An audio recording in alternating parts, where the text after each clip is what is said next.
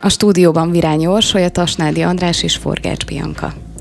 1956-ban lázadó radikálisok, a fasiszta Magyarország volt katonái fogtak fegyvert, rengeteg gyilkosságot követtek el, míg a sorkatonák is brutális mészárlások áldozatai lettek. Ez olvasható az 56-os forradalomról abban az új állami orosz tankönyvben, amiből szeptembertől kötelező jelleggel fog minden 17 éves tanulni Oroszországban, és amely könyv a Medúzán keresztül most eljutott a G7 szerkesztőségébe. A portálnál lévő új 11-es tankönyvben látható, hogy az 56-ról szóló részt a ledöntött Stálin szoborral illusztrálják. A leírtak alapján az orosz iskolákban fasiszta múltú radikális fegyveresekről és nyugati operatív műveletekről fognak tanulni a magyar forradalom kapcsán. Nagyon kíváncsi vagyok életemben először Schmidt Mária véleményére. Hát na, több dolog miatt is durva. Most nyilván egyébként tudjuk, hogy nagyjából a putyini történelem szemléletnek, meg az orosz birodalmi szemléletnek nagyjából ez a narratívája. Még 2016-ban volt egy közepes méretű botrány, amikor az orosz közszolgálati televízióba volt egy olyan 56-os megemlékezés, ahol nagyjából ezt a narratívát ismertették.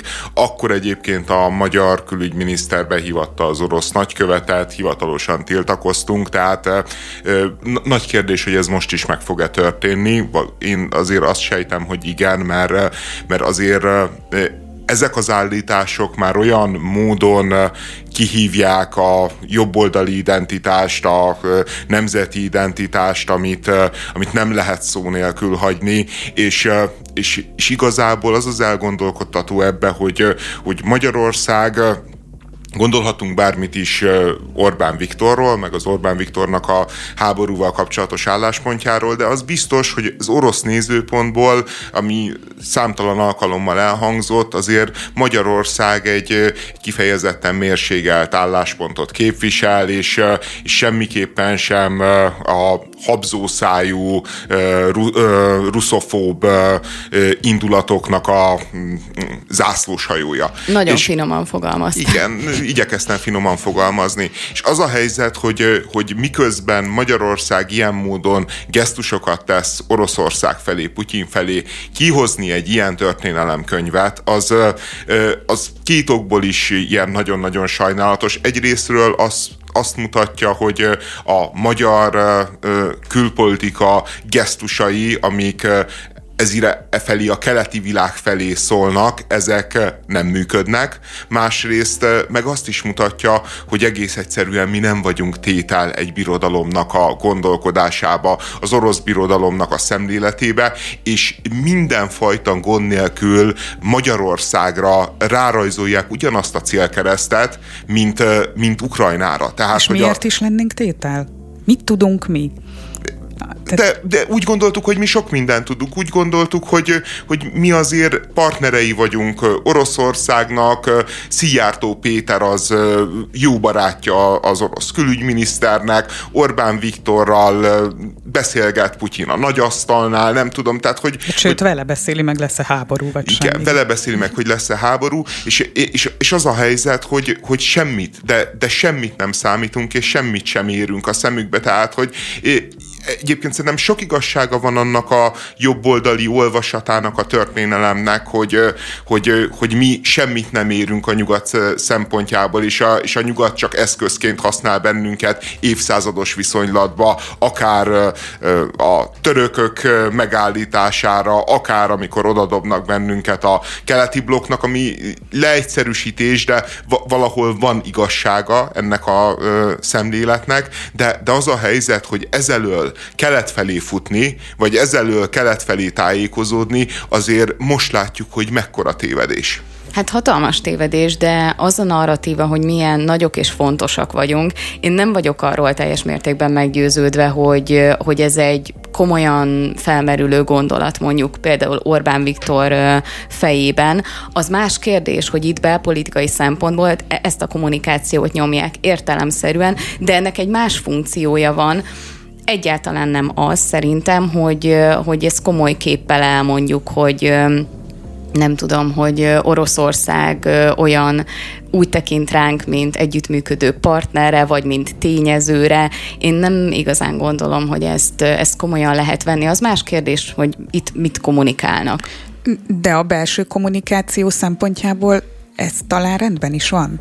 Tehát, hogy mégsem lehet azt a nemzeti ja, identitást fenntartani, hogy hát nem tudom, te 2000 év nyomora, csak hogy, hogy a, ugyanez jellemző az orosz belső kommunikációra is. Tehát ebben a könyvben is az szerepel, ott, ott áll, hogy ma Oroszország a lehetőségek igazi földje, és abban sem vagyok biztos, hogy sőt, hát Oroszország már nem az a birodalom, ami volt ha például most András szóba hozta a keletet, tehát hogy itt Kínát ugyanúgy meg lehet említeni, ki van itt valójában a háttérben, ki az, aki, aki mozgatja ezeket a marionett bábukat. Tehát ugyanaz a belső kommunikáció folyik ebből a szempontból náluk is.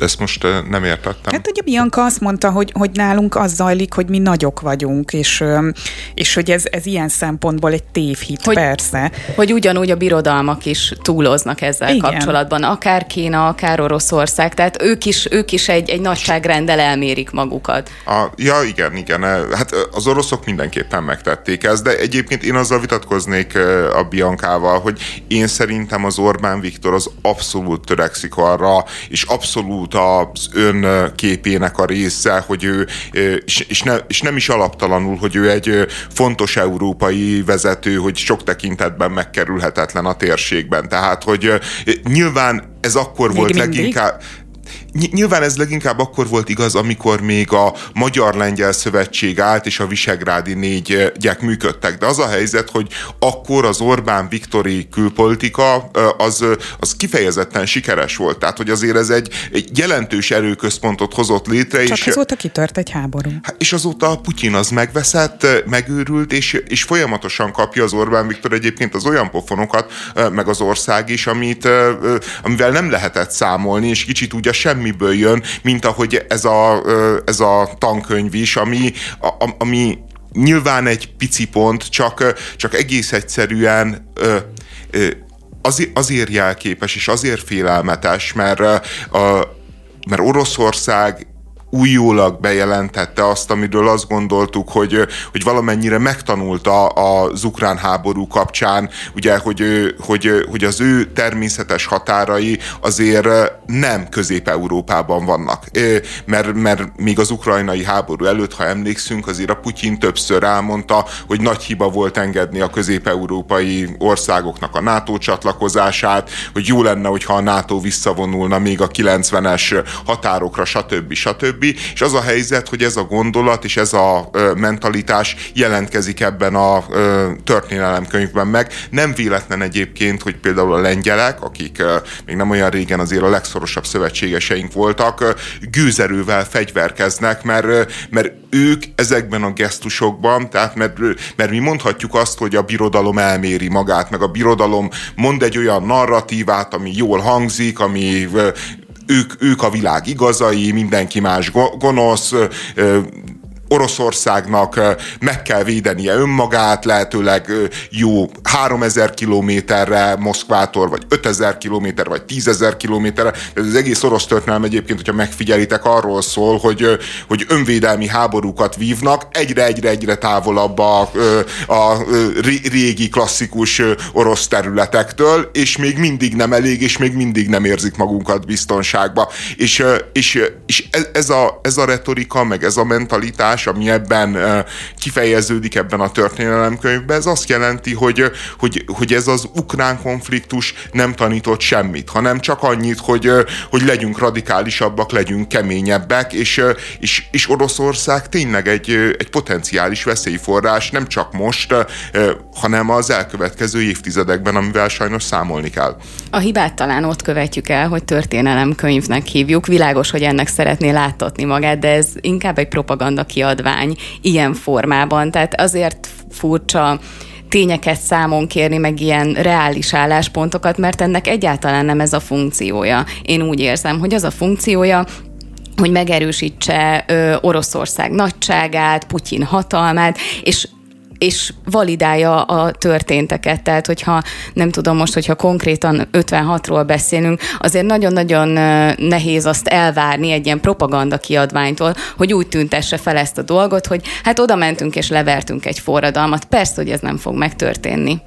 Vannak itt még egyébként egyéb csemegék is, tehát ugye itt mondjuk a, a orosz-ukrán háború kapcsán Ukrajna az egy ilyen neonáci alcím alatt szerepel például. Tehát, hogy van, van, van itt egyéb veszélyforrás is, most igen, mindegy, hogy hogy hívjuk, meg hát nem láttunk még soha ilyet itthon sem, hogy esetleg más szerepel a könyvekben, mint ami az állítólagos valóság.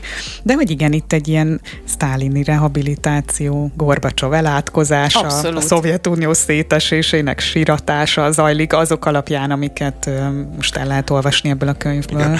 Igen, és az a, az a szemlélet, amit próbálnak a Zorbánik ráerőltetni a magyar társadalomra, hogy itt a Szovjetunió és Oroszország között nem kellene párhuzamokat hoznunk. Hát azért ez két dolog, ez egy nemzetállam, az meg egy kommunista birodalom volt, és azért azt látjuk a, a putyini retorikából, azt látjuk ebből a könyvből, de nagyon sok más forrásból is, hogy, hogy, hogy nem egy erőltetett szélsőbalos hülyeség azt mondani, vagy egy CIA motiválta hülyeség azt mondani, hogy ez az Oroszország, Szovjetunió, ez, ez na, nagyon egy húron mozog egy csomó kérdésben, mert ők maguk is egyébként az előképüknek gondolják. Tehát ne, nem olyan régen volt Szentpéterváron egy nagy állami ünnepség, ahol felhúzták egyébként a cári lobogót, a szovjet lobogót és a, és a mostani orosz lobogót is. Tehát, hogy, hogy ezt a kontinuitást, ezt vállal vállalják és beleállnak. És,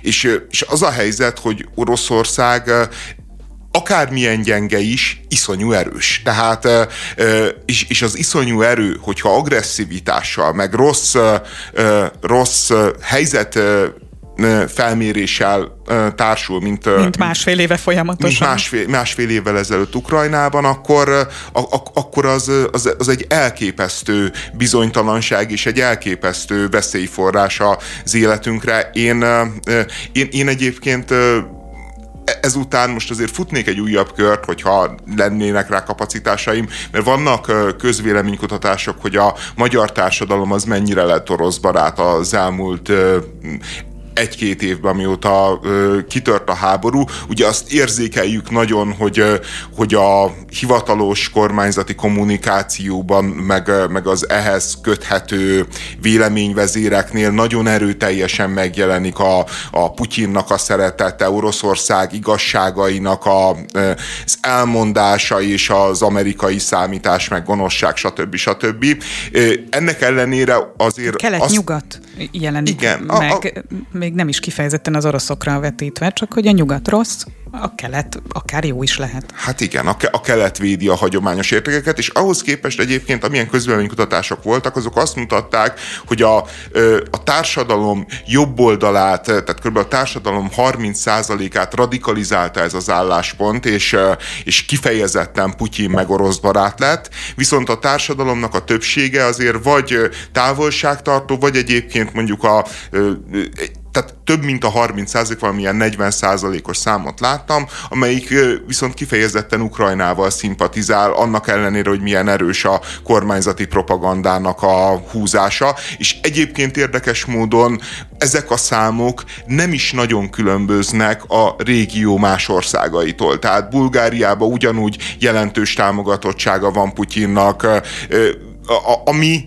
jó kérdés olyan tekintetben is, hogy mit ér ez a propaganda. Tehát, hogy itt valóban azt tudja elérni a propaganda, amit itt sokan mondanak, hogy, hogy átállítanak embereket, vagy csak azt tudja elérni, hogy bizonyos véleményeket egész egyszerűen felerősítenek, bizonyos indulatokat ilyen nagyon-nagyon láthatóvá tesznek, és bizonyos véleményeket meg elsikasztanak, miközben azért a társadalomnak a, az értékítélete nagyjából konstans és állandó, de, de egy biztos, hogy ez, ez a fajta kihívás, ami most éri a kormányzati kommunikációt, azzal nagyon nehéz lesz mit kezdeni, mert, mert, mert 56-ot megtagadni egész egyszerűen nem lehet, különösen annak a pártnak, amelyiknek a Wittner Mária volt a tagja, és, és amelyik a... Mi lesz Dózsa Lászlóval most? Hát igen, Dózsa Lászlóról... Azonnal ő jutott eszembe. Hát igen, mert most, hogyha Dózsa László következetes... Hát a plakátokat? Hát Mi? ő egy fasiszta forradalomnak volt akkor ezek szerint a véreskező fasiszta Fasisztája. ellenállója. Igen, tehát vagy fasiszta forradalmára Miközben, Na, ja, bocsánat. Mondjad. Hát, én csak annyit akartam, hogy pont ö, olvastam egy Schmidt Mária mondatot nem olyan régről, hogy nem ez az első alkalom, és nem is az utolsó, amikor egyes sajtóorgánumok és újságíróik bizonyos oldalról 56 hőseinek hitelét akarják rombolni.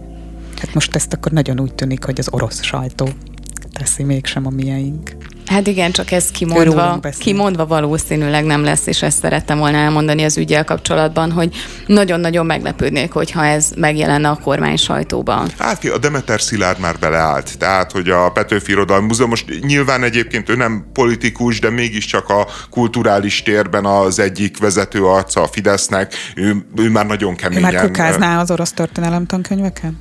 Hát beleállt abba, hogy, hogy ez elfogadhatatlan, és hogy milyen felháborító. Tehát, tehát van ilyen típusú vélemény, és én azt gondolom, hogy lesz is még. Csak nem gondolom, hogy 56-nak a megtiprása ez, ezzel kezdődne, hogy, hogy ezt nem teszik szóvá. Tehát maga, ahogyan Putyinhoz, az orosz birodalomhoz, vagy Oroszországhoz és az ukrán háborúhoz hozzáállnak, valahol minden egyes ilyen megnyilvánulásban, amikor a, elvitatják azt, hogy az ukránoknak joguk van megvédeni magukat, akkor egy picit szerintem ez mindig megtörténik. Absz- abszolút, az egész magyar társadalom részéről, tehát hogy, hogy ott hagyjuk cserbe, mert, mert, sok mindent lehet mondani. Nyilván vannak amerikai titkos szolgálatok jelen Ukrajnában, nyilván egyébként 56-ban voltak Magyarországon, nyilván vannak tudjuk, látjuk, hogy vannak nácik a, az ukrán hadseregben, az ukrán politikában, látjuk, hogy mondjuk a kisebbségi magyarokkal hogy bánnak, tehát nem, ne, nem született tisztességes, jó emberek feltétlenül.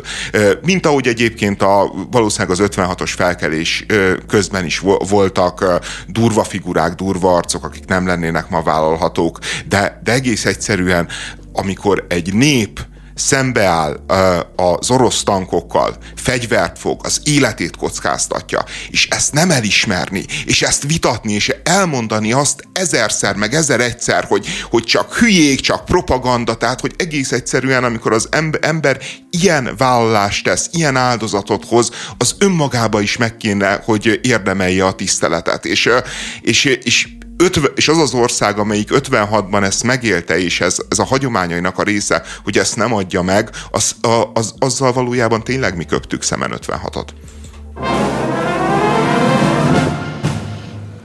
Vitézi Dávid a közösségi oldalán reagált arra, hogy a MÁV, Biatorbágy és Szárliget közötti szakaszon 100 km per órás ideiglenes sebességkorlátozást vezet be, mely nagyjából 20 perccel növeli a vonatok menetidejét a ö, Vitézi Dávidnak egyébként számomra az volt az érdekes az írásában, hogy ő azt a lehetőséget is pedzegette, hogy itt eh, nem eh, technikai problémáról van szó, tehát vagy nem tartja kizártnak, hogy, eh, hogy ez technikai probléma legyen, hanem azt sejtheti, hogy elképzelhető, hogy itt a politika és a közvélemény gyúrása zajlik a MÁV vezetésének a részéről, mert, mert egész egyszerűen olyan forráshiányos helyzetet teremtett a politika, különösen ugye legutóbb azzal, hogy, hogy ezeket a mm, mellékvágány mellékvágányok? De nem a mellékvágányok, mert az, azzal a forráshiányt ellensúlyozták, hogy bezárják a mellékvágányokat, hanem azzal, hogy, hogy ezt az olcsó bérletet rá, rá, rászabadították a mávra. Tehát, hogy az a helyzet, hogy van egy szocialista óriásvállalat, ami alapvetően nem nyereséges, ami alapvetően folyamatosan állami támogatásra szorul, és akkor hirtelen azt mondják, hogy az egyik lábát a bevételednek most kiütjük, és, és onnantól csak fele annyi fog jönni, és nyilván egyébként nincs más forrás ezt pótolni, tehát hogy a vitézi fel, felvet egy, egy ilyen narratívát, hogy, hogy egész egyszerűen emögött lehet, hogy pusztán csak zsarolás szándéka áll, és, és ilyen, ilyen módon akar a mávvezetés plusz forrásokhoz jutni, de persze elmondja azt is, hogy egyébként olyan leépülésben van a magyar vasút, hogy ha zsarolás, ha nem zsarolás, nagyon hihető, mert, mert, mert egész egyszerűen nem költünk vasútfejlesztésre pénzt, és amit költünk, azt meg rosszul, ellenőrizetlenül és, hát és átgondolatlanul tesszük. Igen, ahhoz képest nagy összegek voltak itt bedobálva az elmúlt hónapokban, amik vasútra, új kocsikra, nem tudom mikre mennek el. De ezeket már egyébként visszavonták. Igen. Tehát, hogy a Lázár azzal kezdte a miniszterségét, hogy, hogy ezeket... Ezt áthúzta, hogy majd utána szóba került, hogy akkor mégiscsak, majd aztán az volt, hogy na jó, annyi pénz kéne erre, hogy ezt rendbe tegyük. Hogy ami... már most, most már most mindegy, már, Igen, tehát én is azt érzem, hogy itt most össze van Lázár Jánosozva a Vitézi Dávid részéről valami, nem biztos, hogy indokolatlanul.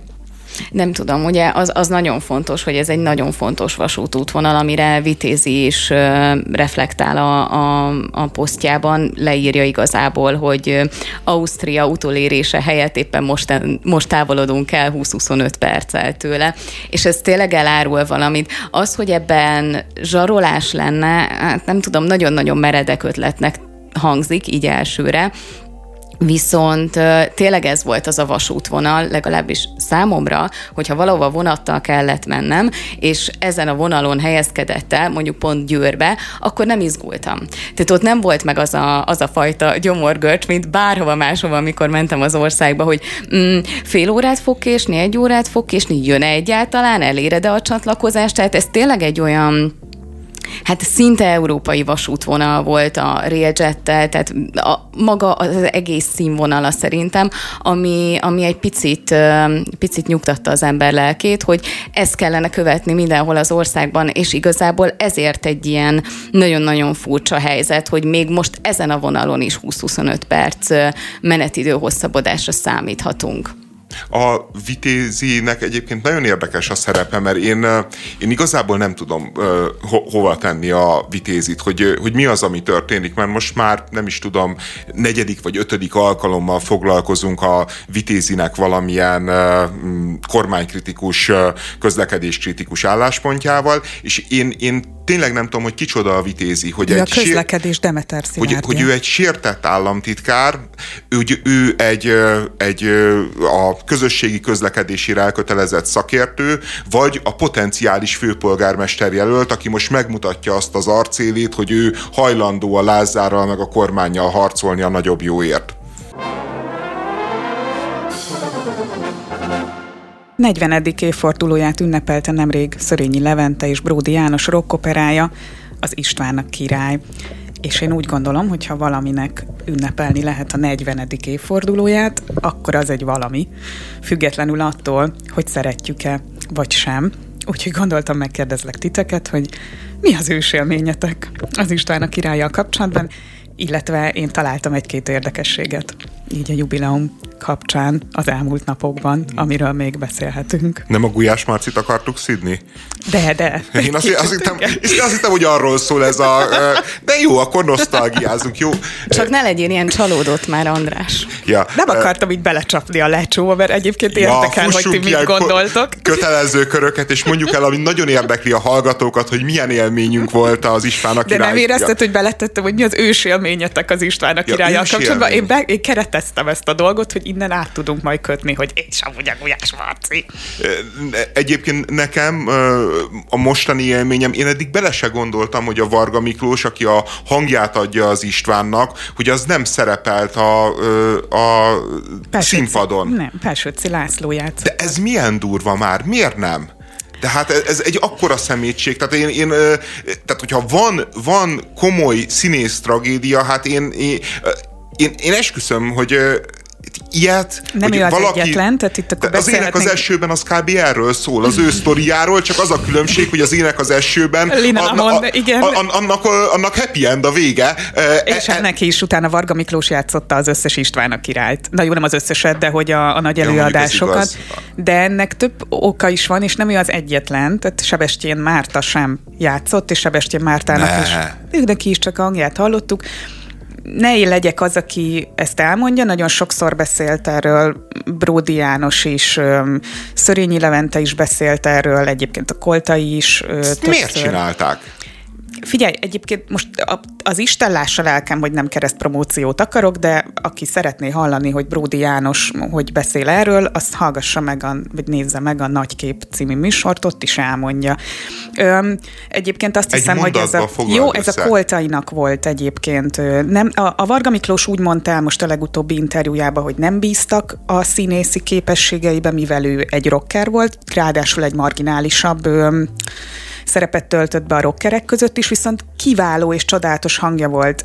Itt azért az is szerepet játszik, hogy ezt első körben ugye ők lemezre énekelték föl, tehát nem az volt a terv, hogy ebből egy városligeti kvázi színházi vagy színpadi az nem az, de hogy egy élő közönséges előadás lesz, akkor ugye itt egyszerre volt napirenden az, hogy legyen egy film, ami aztán végül csak később született meg, és a Sebestyén Mártára vonatkozóan is az volt, hogy ő karakterben, egyébként azt mondta a Brody ebben a műsorban, hogy olyan baba arcú és kifejezéstelen az arca.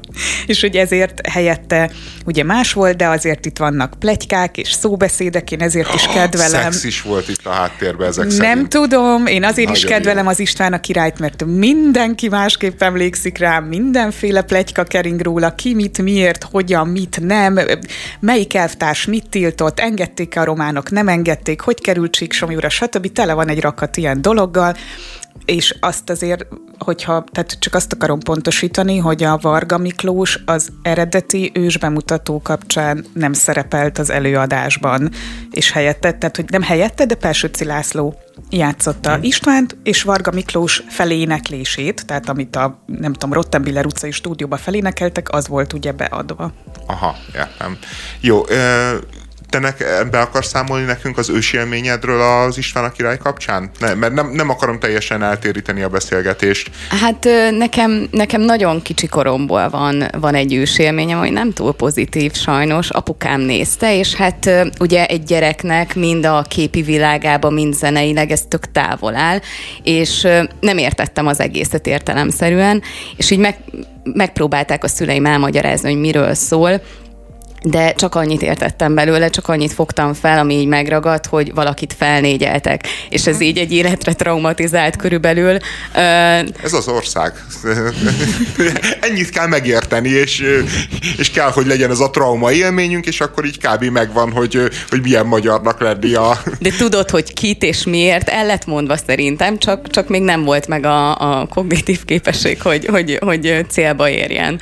Úgyhogy nekem, nekem ez, és, és azóta sem tudtam rá kapcsolódni, talán pont ezért. Én megnyugtattam az előbb a Biankát, hogy még van egy kis ideje, de nekem is ez 35 év után jött meg. Komolyan? Pedig, igen, én, én, én, én, tényleg azt gondolom, hogy az István a király az, mert nekem nyilván gyerekkoromban élmény, hogy, hogy ez egy annyira populáris, annyira közérthető, annyira uh, zeneileg, tartalmilag a szövegek, hogy, hogy annyi, annyira a magyar kultúra részei, hogy így nem lehet nem szeretni. Én szerintem nem, nem lehet, lehet nem kötődni. Én szerintem nem lehet nem ismerni, Ö, az nem feltétlenül egyenlő azzal, hogy valaki szereti-e. Ezen kívül külön választanám magát a színházi élményt a zenei anyagtól.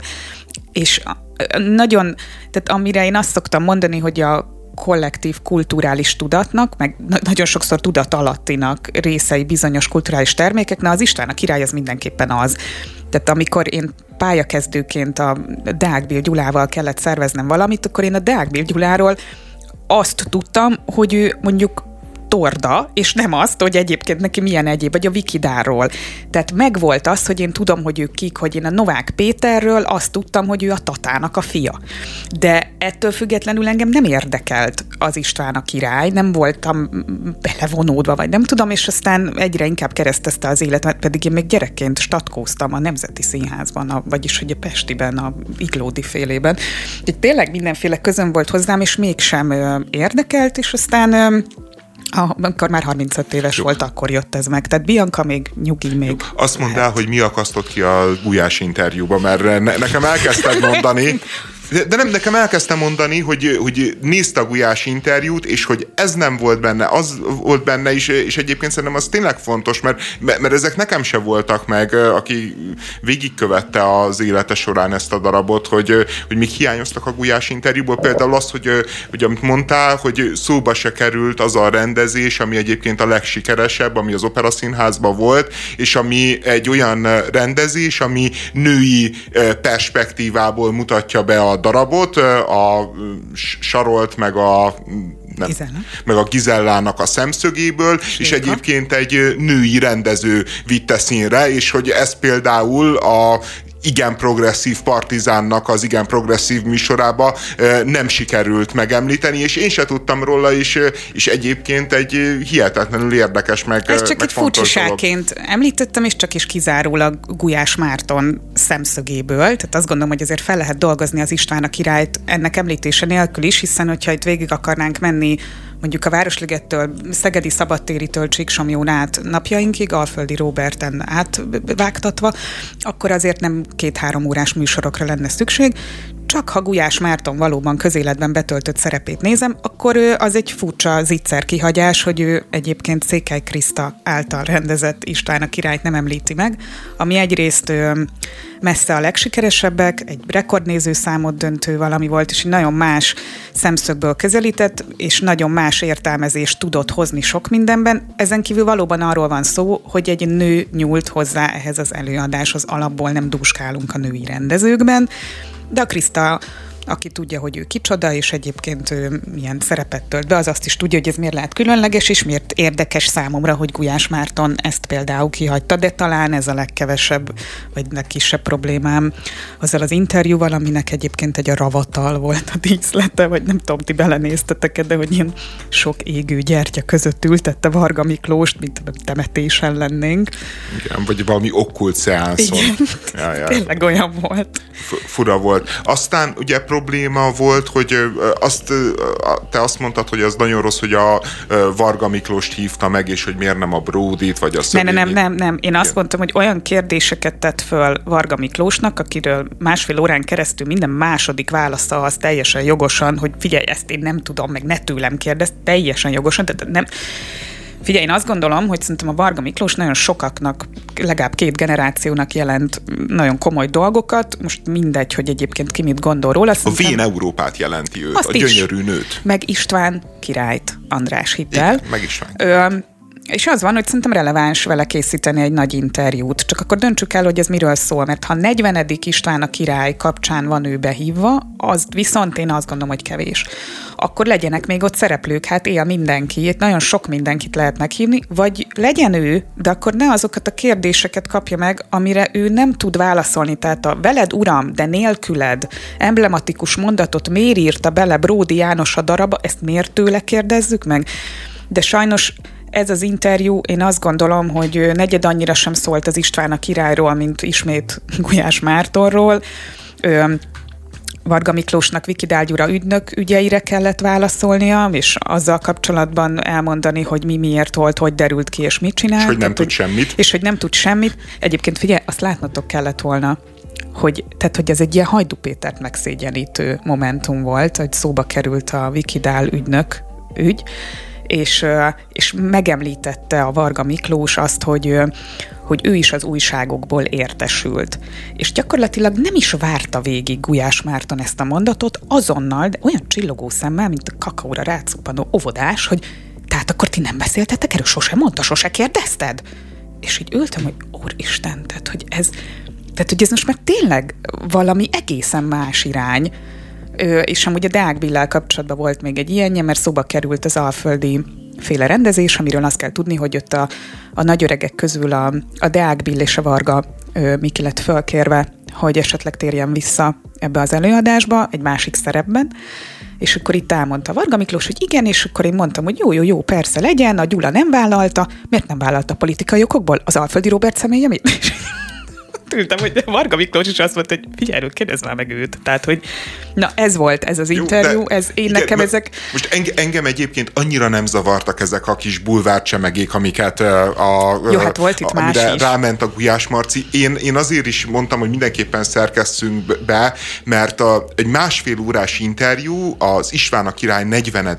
évfordulójánál, és valami így egy óránál eltört a Gulyás Marciba, és, és jött egy, egy, egy olyan rész, ami utána egyébként fél órán keresztül tartott, tehát hogy most egy, egy percet fogunk ebből hallani, ami jelzem, István a király 40. évforduló a téma, és Varga Miklós az interjú alany, és hallgassuk meg, hogy egyharmadában miről szól ez az interjú akkor valójában nem a problémáról beszélünk, mert a probléma szerintem az, hogy globális egyenlőtlenségek vannak, és egész egyszerűen soha nem arról van szó, hogy hogyan lehetne az afrikai országokat, az ázsiai országokat lehetővé tenni, hogy gazdasági önrendelkezéssel megteremtsék az életfeltételeket az ottani lakosságnak a boldoguláshoz, hanem itt történetileg azt lehet látni, hogy egy brutális kizsákmányolása és eladósítása zajlott ezeknek az országoknak, amik ellen Magyarország sem lép föl.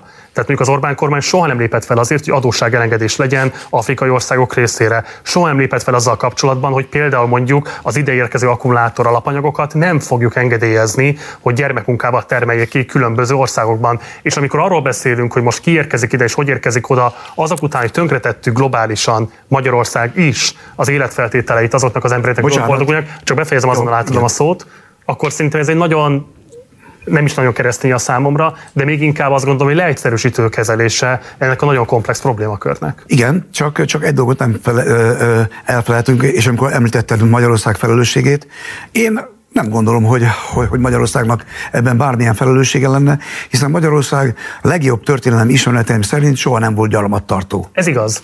Tehát, tehát a gyarmatosítás most... javaiból Magyarország is részesült, és mondom még egyszer, a mostani politikája Magyarországnak nem arra céloz, hogy hogyan lehetne kezelni ezeket a globális egyenlőtlenségeket, és segíteni az ottani boldogulást. Mert azt, hogy most tudom, hogy néhány száz millió forintot odaadunk, az most őszintén Én úgy tudom, hogy a, hogy a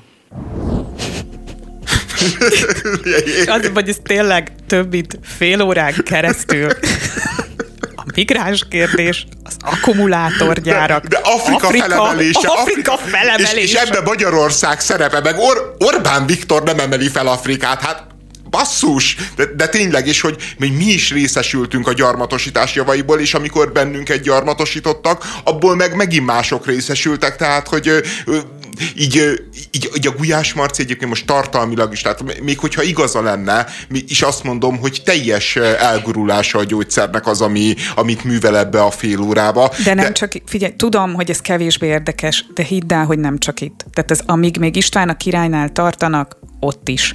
Tehát tartalmilag ott van valami olyan borulás, és valami olyan, tehát 25. perc után Vikidál Gyula ügynök múltjáról beszélgetni nincs, de fejezd be, bocsánat, csak hogy nem csak itt borult meg szerintem. Csak hogyha meg, tehát az a problémám ezzel, amikor van egy interjú, most érzem a társaságon, hogy nagyon, nagyon menő Gulyás Marcit fikázni és uh, szidni. Uh, picit nevetünk, a... nevetünk, bájos. De, tudod, az a Vele pro... nevetünk, nem rajta. Az a problémám... Rajta nevetünk, de jót. Az a problémám, hogy amikor valaki tényleg ennyi tartalmat gyárt, bár András szerint nem eleget, de mindegy, ezt most tegyük félre. Na, nyissuk majd meg ezt a vitát Nyissuk egyszer. majd meg. És hadd mondjam, hogy akkor ne gyártson. De most tudom, hogy mit akarsz mondani. Igen, de most lelövöd a poént. Ne haragudj. Szépen felépítettem volna, hogy rendben. Már olyan jót veszekedtünk odakint, azt kellett volna fölvenni. Igen, saj, ezt el kell felejtenünk, hogy adás először a témákról beszélünk, mert, mert el, előjük az összes, összes jó érvünket, és, és egy ilyennel szembesülök itt a műsorban.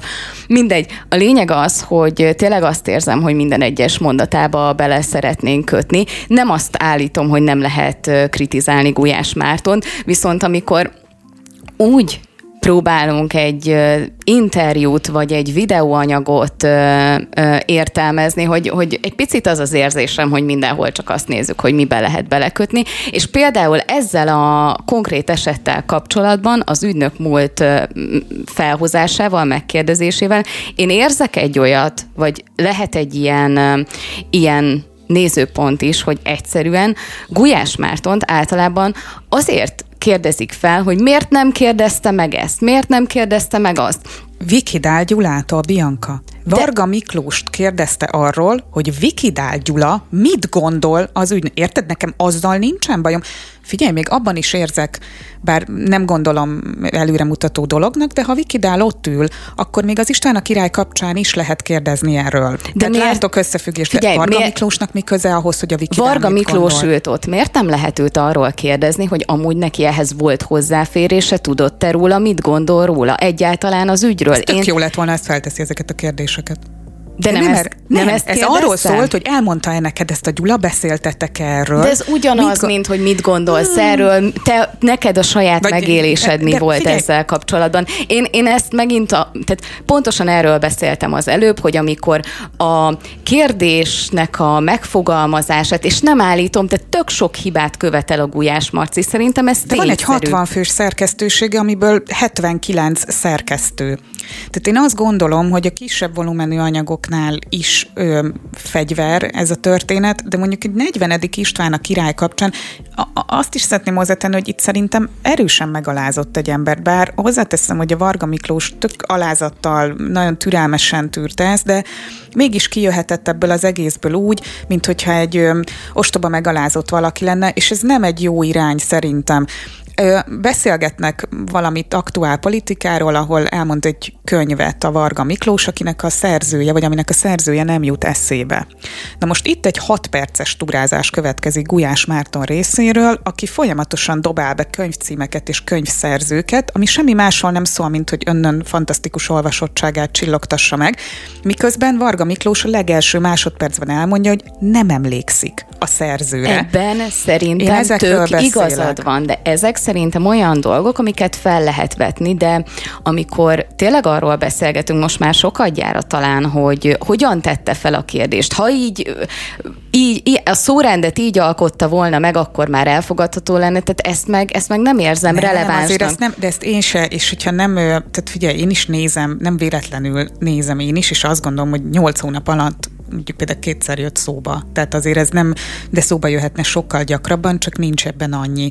Én most egy picit valóban ráugrottam erre, mert egy erős megalázását éreztem a Varga Miklósnak ebben az egészben, mert azt gondolom, hogy a 40. István a király nem ezt érdemli, és ebben elfogult vagyok, illetve sokadjára érzek olyan szakmai tévedéseket Gulyás Márton részéről, illetve olyan tájékozatlanságot, aminek egyébként az ellenkezőjét kommunikálja, vagy aminek az ellenkezője van felépítve. Én, nekem soha eszembe nem jutna a szakmai tévedést számon kérni, meg, meg rosszul feltett Nekem kérdéseket, mert, mert szerintem egyébként ebbe a műfajba belefér, nyilván nincsen tökéletes interjú. Én, én azért is nem ebbe mentem bele, hogy most a Wikidált hogyan kérdezte, hanem szá, számomra az az ijesztő, amikor, amikor ilyen módon elszabadul az őrület, hogy ott van a Varga Miklós, ott van a 40. az István a király, és Afrikának a kizsákmányolásáról kell beszélni, és, és arról megnyitni a vitát, hogy ebbe vajon mi Magyarországnak a felelőssége a múltban,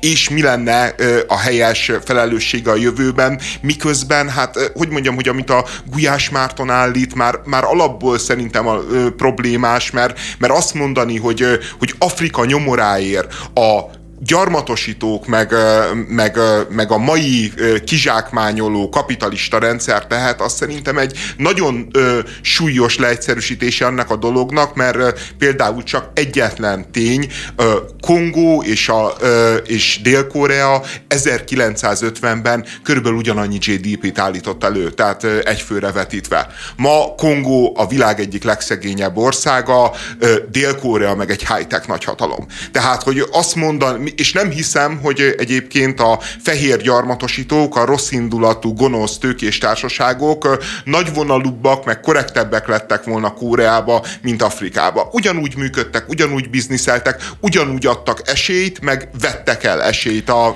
az ott lévő országoktól, és, és a Gulyás Márton egy ilyen tényleg teljesen elborult szélsőbalos marxista narratívát így elkezd a, az István a király 40. születésnapján a Varga Miklóson számon kérni, hogy én, én ezt, ezt tényleg De már, tehát te, ez már olyan, olyan mint tőle, hogyha egy, milyen véleményt? Olyan, mint hogyha egy filmszatíra lenne, mint hogyha a, a tanúból látnék egy, egy újabb részletet, hogy te jó Isten. De miért értelmezünk mindent úgy, mint számonkérés, hogyha Kőszeg Ferenccel kapcsolatban hozod ezt fel, ott tényleg egy olyan, olyan sarokba szorította de miért? be. De várja, mi a különbség most, Bianca? Szerint... Szerint... egy színész, aki a legelején elmondta, hogy Márton, én olvasok, ugyanannyit tudok, mint bárki más, innen-onnan olvasok dolgokat, és van egy véleményem, nem értek hozzá, nem vagyok politikai elemző, kérlek, ne kérdezz az akugyárakról, hanem hívj be egy akkumulátor szakértőt. Elmondta minden... 30-szor, és le volt söpörve. Csak mindenki érti, hogy ez nem az akkumulátorgyárakról szól, ez arról szól, hogy Gulyás Márton megpróbálta aktuálpolitikai ö, terepre terelni a beszélgetést, és ezt így módon tette meg, és lehet ezzel egyetérteni, meg nem egyetérteni, meg... Gyertyák között a 40. István a király anyag, De ez megint nem értem. Ez nem aktuálpolitika. Ez hol? Bianca, a, a gyarmatosítás és az abban levő felelősség az nem aktuálpolitika, az egy, Saját az egy szélsőbalros per... narratíva Amerikából, és... Súlykolja minden. És, és, és am, am, amit beemel oda, ahol semmi keresni valója. Én inkább veled értek egyet egyébként abba a vitába, hogy a Gulyás Márton hogy kérdez, mint kérdez. Én, én sem gondol, szerintem csomó jó riportot csinál, és, és nyilván persze svihák meg kókler egy csomó helyzetben, de ez egy ilyen szakma, ahol folyamatos a svihákság meg a kóklerség, mert egész egyszerűen... De most olyan, mint hogyha azt hinnétek, hogy én szavak összerakásán lovagolok vele kapcsolatban, miközben Biankával pont ebben értettünk egyet odakint, ami sajnos nem volt rögzítve, hogy én soha nem kérném számon az ilyen típusú szakmai, amit most szakmaiatlanságnak nevezek, hiszen nézzük a mi műsorunkat, ugye ez került pont szóba, 10 perceket beszélünk egy-egy hírről, egyikük sem szakértő, minden egy... Kivéve engem. Így van, de most ezt nem vártad meg, hogy elmondjam, hogy kivéve András. Persze mindannyiunknak van egy adott szakterülete engem az zavar, amikor valaki úgy csinál, és én szeretek nem úgy csinálni mondjuk politikában, mint hogyha az valóban a szakterülete lenne. Én ezt éreztem Gulyás Márton Varga Miklóssal készített interjújában. A Híd az HBO Maxon augusztus 11-én debutált, hét részes reality sorozat. Hát próbálunk a műsorról spoilermentesen beszélni, de szerintem ez nem fog menni, úgyhogy... De azért ezt lehet szerintem. Hát én azért azt javaslom annak, akit érdekel a műsor, és meg szeretné nézni, és nem szeretne semmilyen információt kapni, az hakítson le minket. Azért, azért ezt a javaslatot hagyd tegyen meg. Szóval az alapszituáció az, hogy 14 ember megérkezik egy helyre, és ott a helyszínen szembesülnek azzal, hogy az a feladat, hogy hidat kell építeni, egy 250 méteres hidat, közös munkával, és a nyeremény 30 millió forint, aminek a sorsáról csak annyit tudnak, hogy azon a platformon van, ahova becsatlakozik a híd. És ez a... És hogy ki kapja meg, mi alapján mindannyian megkapják, vagy csak valaki kapja meg, ez sem, semmi. Mi sem tudjuk, és ők sem. Igen. Igen. Én, én egyébként maga nekem a realityhez soha nem volt olyan kapcsolatom, hogy, hogy el tudott volna vinni, és kapcsolódni tudtam volna hozzá, és ez most megtörtént először. Én nekem nagyon tetszett ez a, ez a sorozat. Alapvetően nem volt túlhúzva, hét részben nagyjából azt hiszem 17-18 napot láthatunk, és, és tényleg nekem, nekem abszolút egy élmény volt ez a, ez a sorozat. Nagyon szép képekkel, nagyon szépen nagyon volt. minőségi. Igen. Abszolút, tehát nem azt láttuk, hogy, hogy a sarokba fel van dobva három kamera, webkamera, és akkor nézed, hogy, hogy hogyan, hogyan zuhanyoznak. Ugye nagyon fontos nekem az, hogy ennek a sorozatnak a fókusza nem, a, nem azon a fajta drámán volt. Egyrészt ugye olyan dolgok, nem tudom, szexualitás, ilyesmi, tehát ami mondjuk nem érzi úgy az ember csomószor, hogy olyan módon a képernyőre való, ahogy ezeket a reality általában prezentálni szokták, ilyen egyáltalán nem volt benne, és, és ne, tényleg a, a, a munkával kapcsolatos, a hídépítéssel kapcsolatos, természetesen emberi drámák, drámák, konfliktusok voltak kiélezve, és szerintem... Amiket generáltak, ugyanúgy, mint a az egyéb realitikben, csak De... nem a megszokott feladatokkal, hanem itt úgynevezett ilyen er- erkölcsi dilemmák elé lettek állítva. Erkölcsi dilemmák elé, illetve a, a, a nem is tudom, a producere talán a műsornak azt mondta, hogy az a nagy különbség, és valószínűleg ezért sem vált unalmassá a hétrés sem, hogy ez nem egy ilyen ciklikus reality, hogy minden héten nagyjából ugyanaz történik, hogy valakit kiválasztanak maguk közül, kiszavazzák, és akkor mindig vagy várnak. Nem tudják, hogy mitől. Aha. Igen, hogy mindig, meg, meg akkor valamennyire kiszámítható, hogy mindig vagy várnak valamit, vagy pedig az eseménynek a hatásait próbálják feldolgozni, hogy itt ilyen ciklikusság nem volt, hanem egy vonalvezetés volt, ahol be voltak iktatva bizonyos fordulópontok, természetesen a műsor készítői által. Hát, illetve itt egy nagyon erős castingot láthattunk, Ó, nagy... amit el is mondanak rögtön az elején, hogy senki sem véletlenül van itt. Tehát egy más típusú casting előzte ezt meg. Egyébként itt azt is közbeszúrnám, hogy én több tévés kollégánál láttam azt, vagy olvastam azt, és ebben van igazság. Ez nem von le egyébként szerintem az értékéből, hogy azért ez egy erősen megrendezett történet. Tehát ez még annyira sem reality szerintem sem, mint egy való világ vagy egy Big Brother, tehát ott azért mégiscsak ők együtt élnek, és ez generál helyzeteket. Én is azt érzem, hogy hogy itt a mondatok, a történések, a minden meg volt rendezve, de mondom, szerintem ez nem le az értékéből, de lehet látni több erre utaló. Ezt egy picit fejtsd ki, Orsi Léci, hogy milyen tekintetben volt megrendezve. Az világos, hogy, hogy bedobnak egy eseményt, nem tudom, küldenek egy levelet, hogy most valaki hazamegy, és ők választják ki, most csak egy példát mondtam, hogy erre a reakció szerinted bármilyen módon befolyásolva volt? Mert az persze egy rendezés, hogy mikor küldöd el a levelet, meg hogy milyen, milyen helyzetben vannak éppen. Sok színjátékot láttam itt felfedezni. Igen? Igen, de mondok két példát, amit pont egy régi kollégámnál láttam, és ez nekem is feltűnt. Van olyan, van egy rész, amikor az egyik szereplő észrevesz a vizen valamit, tényleg nem akarok nagyon spoilerezni, egy nagyon... Szóltunk, úgyhogy nyugodtan. Nagyon markáns pontja ez a realitynek, amikor tulajdonképpen összeomlani látszik mindaz, amit ők addig csináltak. És ezt valaki észreveszi. Az egy tökéletesen megrendezett jelenet. Tehát azok a kameraállások, hogy még az is meg van várva, hogy mikor menjen be, jöjjön ki, azon ott nagyon látszik, de nem zavar. Tehát ezt most tényleg úgy mondom, hogy ezt lehet úgy nézni, mint egy filmet, és szerintem ez minden realitynek valahol sajátja is, de ilyen szempontból szerintem meg van csinálva ez a dolog. Volt itt homokórás versenyjelenet, amiben szintén azt gondolom, hogy ez a homokóra már lepergett, és erre vonatkozóan lehetett is látni kifotózott kis jeleneteket sokaknál, de nem baj, tehát hogy tényleg ez sem zavar, csak itt ez egy nagyon jól Jó, összepakolt most, dolog. Most ez tényleg durva spoiler lesz. Aki azt hiszi a műsor elején, hogy ez a híd nem fog megépülni, az nem tudom mérül lenézni. Tehát, hát persze. Picit... De ezért is mondtam, hogy nem, nem zavart. Engem tényleg. sem zavart.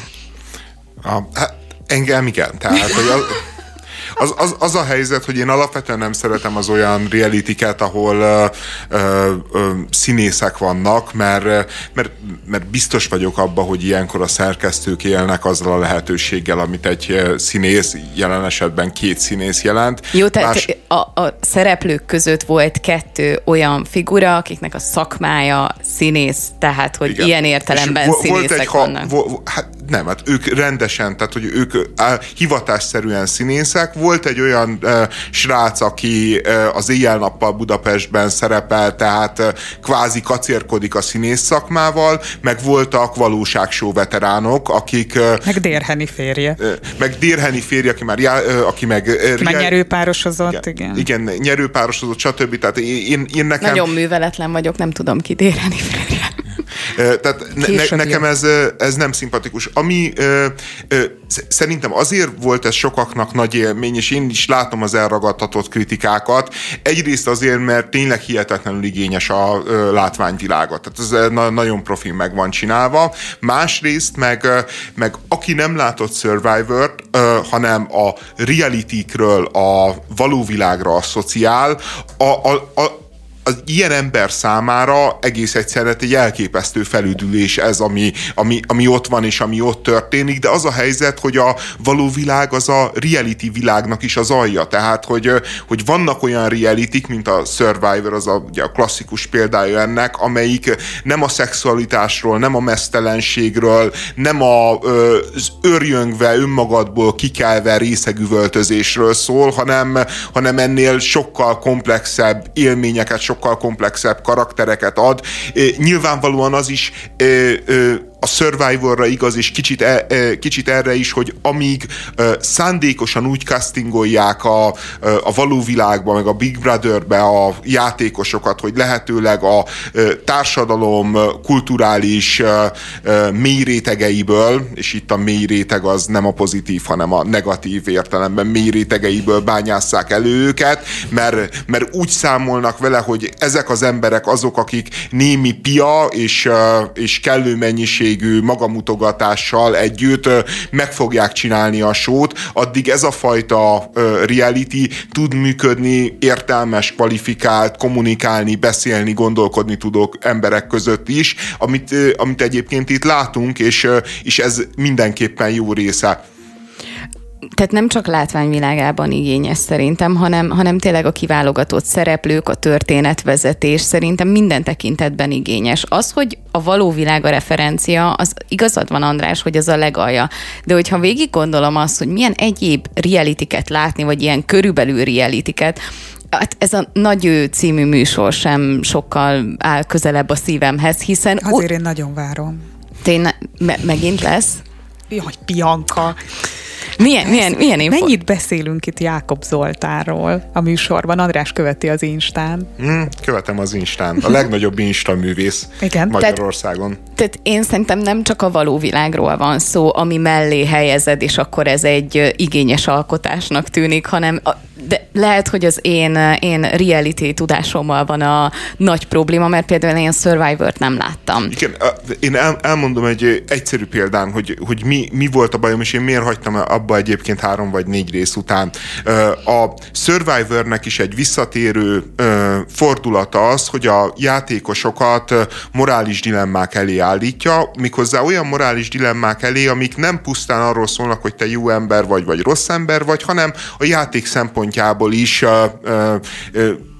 se, is hasznos vagy nem hasznos dolog. Tehát például mondjuk egy klasszikus helyzet, hogy a Survivor-ben mondjuk éheznek már két hete, nincsen semmi kaja, va- valamelyik játékost elhívják, és megnyer valami versenyt, és azt mondják neki, hogy nézzed, itt van hat darab sajtburger a McDonald'sból, megeheted az összeset, és akkor te nagyon jól fogsz lakni, és egyébként olyan mennyiségű energiát pakolsz be ezzel a szervezetedbe, amivel a különböző játékok, versenyek, amik jönni fognak az elkövetkező napokban, ott nagy előnyben leszel. Másrésztről viszont ezt hazaviheted, és megoszthatod a többiekkel, akkor mindenkinek jut egy fél darab sajtburger, nyilván senki sem fog jól lakni, nyilván az ízekedvér mégiscsak egy élmény lesz, viszont egyébként a, a társaságon belül a te pozíciód megerősödik, mert, mert látják azt, hogy, hogy te rendes vagy, hogy korrekt vagy velük, nyilván kevésbé szavaznak ki,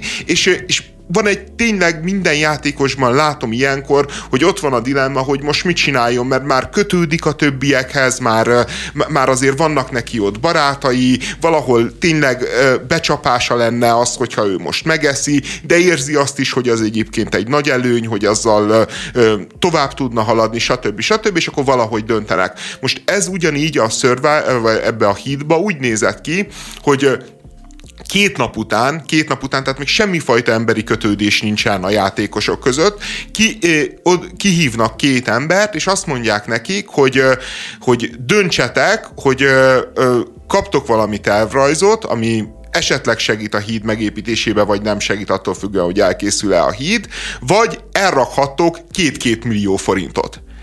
Ami, és még ami, akkor, is, akkor sem mentek üres kézzel És még akkor sem mentek üres kézzel vissza, még akkor is hálásak lesznek a többiek. Két-két millió forint, miközben a fődíj 30, miközben amikor ő elmegy és úgy számol, hogy ha a 30 milliónak az egy tizennegyedét elviszem, az körülbelül a két millió forint. Tehát tehát me, megnyeri azt, ami reálisan már, ö, már az elején elindult, mert, mert nyilván a, nem a fődíj, a 30 millió forint, de a 2 millió forint azért az egy olyan összeg, ami már kézzelfogható, és amiért, amiért ő valójában belevágott, mert ennél az összegnél ő már egyébként kiszállási ponton is lenne. Tehát, hogy azt nem azt ajánlják fel neki, hogy elrakhatod a 2 millió forintot, de el kell menned, akkor valószínűleg el is mennének.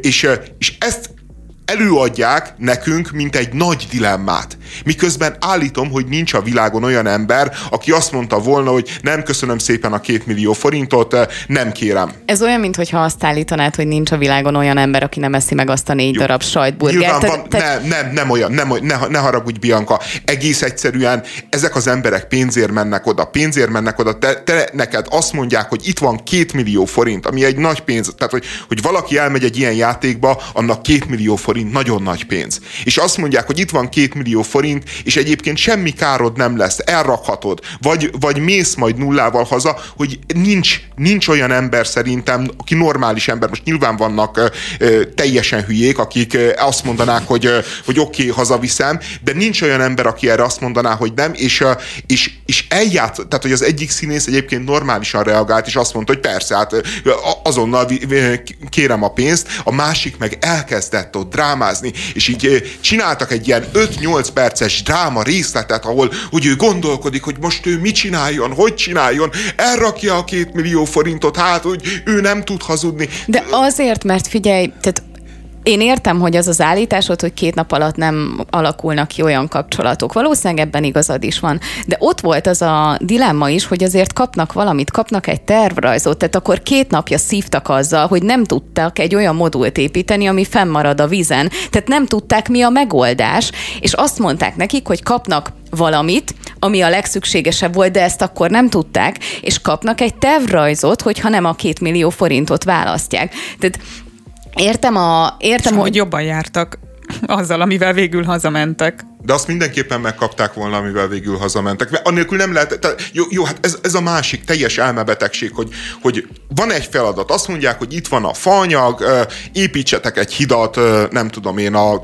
tó közepéig. És a nulladik másodpercben kiderül, hogy az a faanyag az erre kevés. Na várjál, egyébként magá... ez, egy, ez pont egy érdekes pontja volt ennek a sorozatnak, nem derült ki, hogy ez a faanyag hát, kevés. Ne, de, hát, de kide, kiderül. Hát ott kiderül. volt ez a narcisztikus lakberendező, aki ott megtervezett mindent, majd felmerték hívni a figyelmét arra, hogy figyelj haver, amin itt egy napja dolgozunk, az egyébként nem jön ki a matek. Nem erről volt szó, hanem arról volt szó, hogy, hogy nem, nem tudott akkor a felhajtó erőt generálni, hogy Igen. fennmaradjon a vizen. De ez, igen, és hiányzott hozzá az a... A műanyag flóter, vagy ez a flóter. Hát vagy iszonyú mennyiségű fa, tehát hogy va, va, vagy kellettek ezek a műanyag, tehát a, tehát ami a kiinduló helyzet volt, az alapján se tervvel, se terv most... nem lehetett megcsinálni. Tehát, tehát az egész, tudod, amikor ennyire hülyének nézik a nézőket, és, és az van, hogy ott mi két nap történését megkapjuk fél órába, nyilván ezek ne, nem derülnek ki a számunkra, de nyilvánvaló, hogy, hogy ő, az ő számukra, akik ott vannak, akik számolnak ezzel,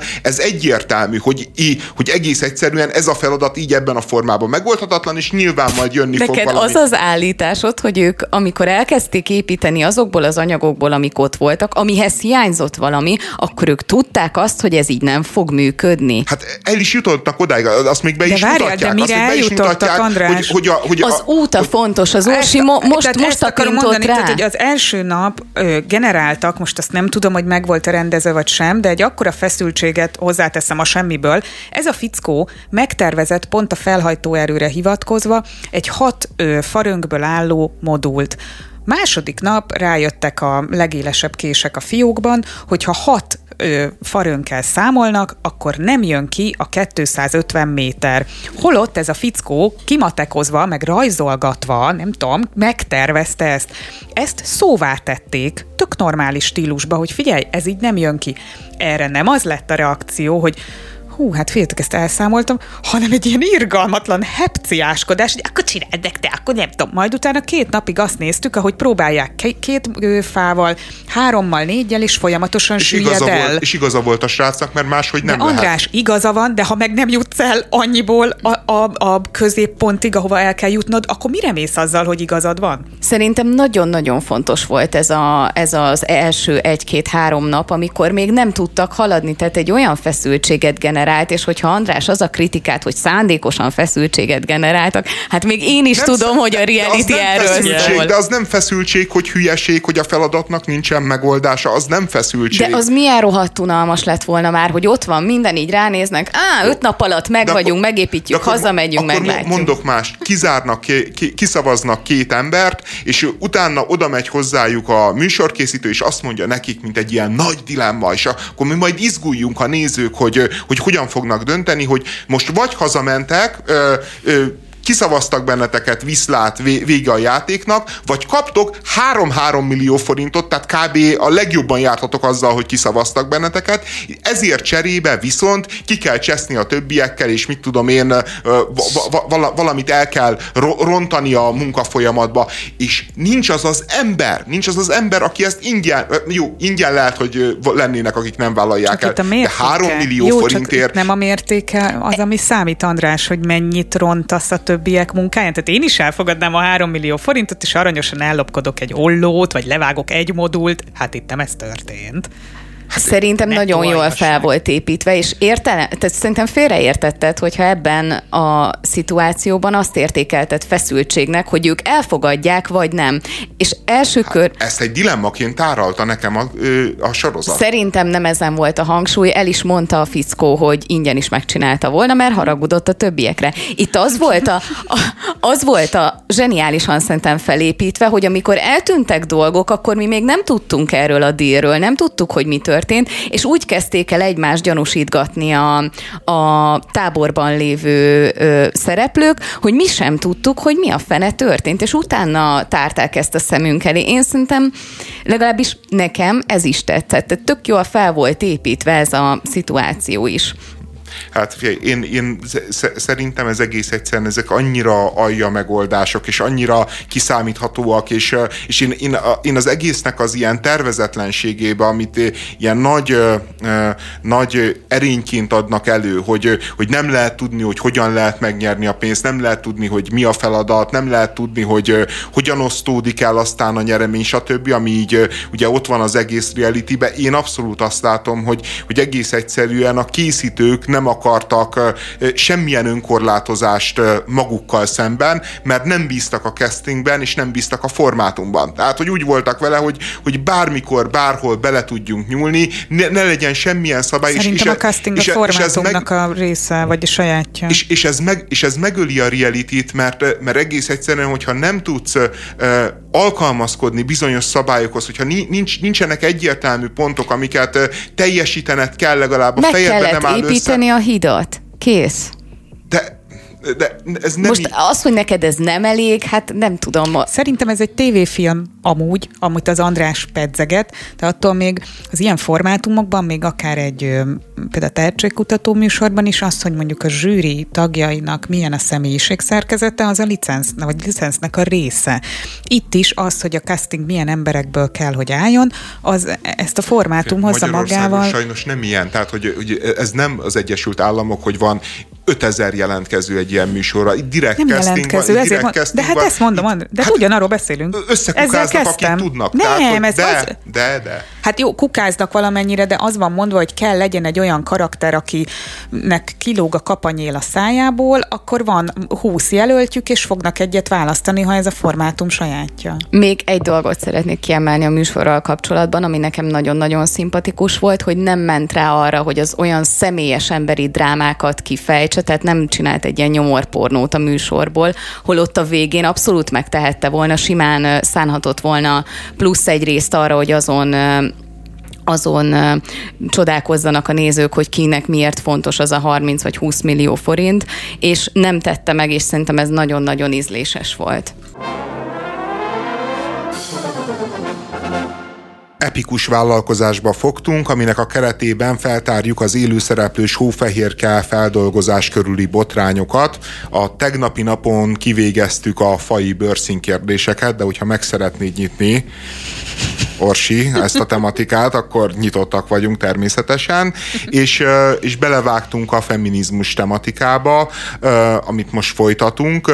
Miután te egy új szereplő vagy Orsolya ebben a diskurzusban, ezért tőled megkérdezem az elején, hogy ki lennél inkább a Gonosz Mostoha 37-es filmből, vagy Hófehérke az új változatból, vagy egy fekete bőrű transmulan.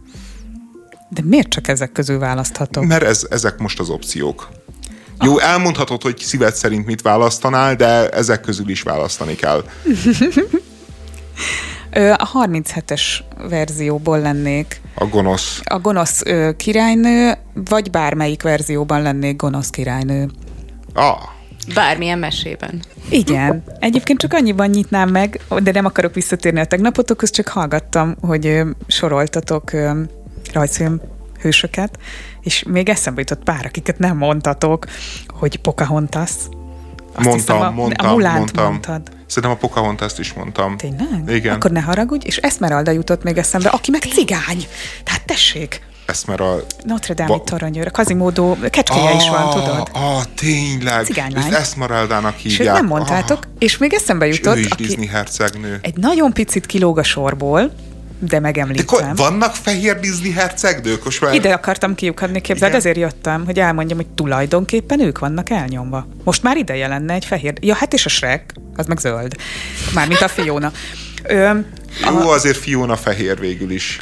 Tudod, ki az... jutott? Attól függ mikor. Eszembe, aki még nem a klasszikus Disney női főszereplő, ritkán szoktuk emlegetni, a Merida, de csak azért, mert ő az első göndör vörös hajú, és ez, erre én már akkor is nagyon hmm. ugrottam, mert nem szoktál ilyet látni. Még képernyőn sem nagyon látsz nem egyenesre vasalt hajú nőket, és hogy ez egy De nagy újítás is volt. vörös hajú, nem?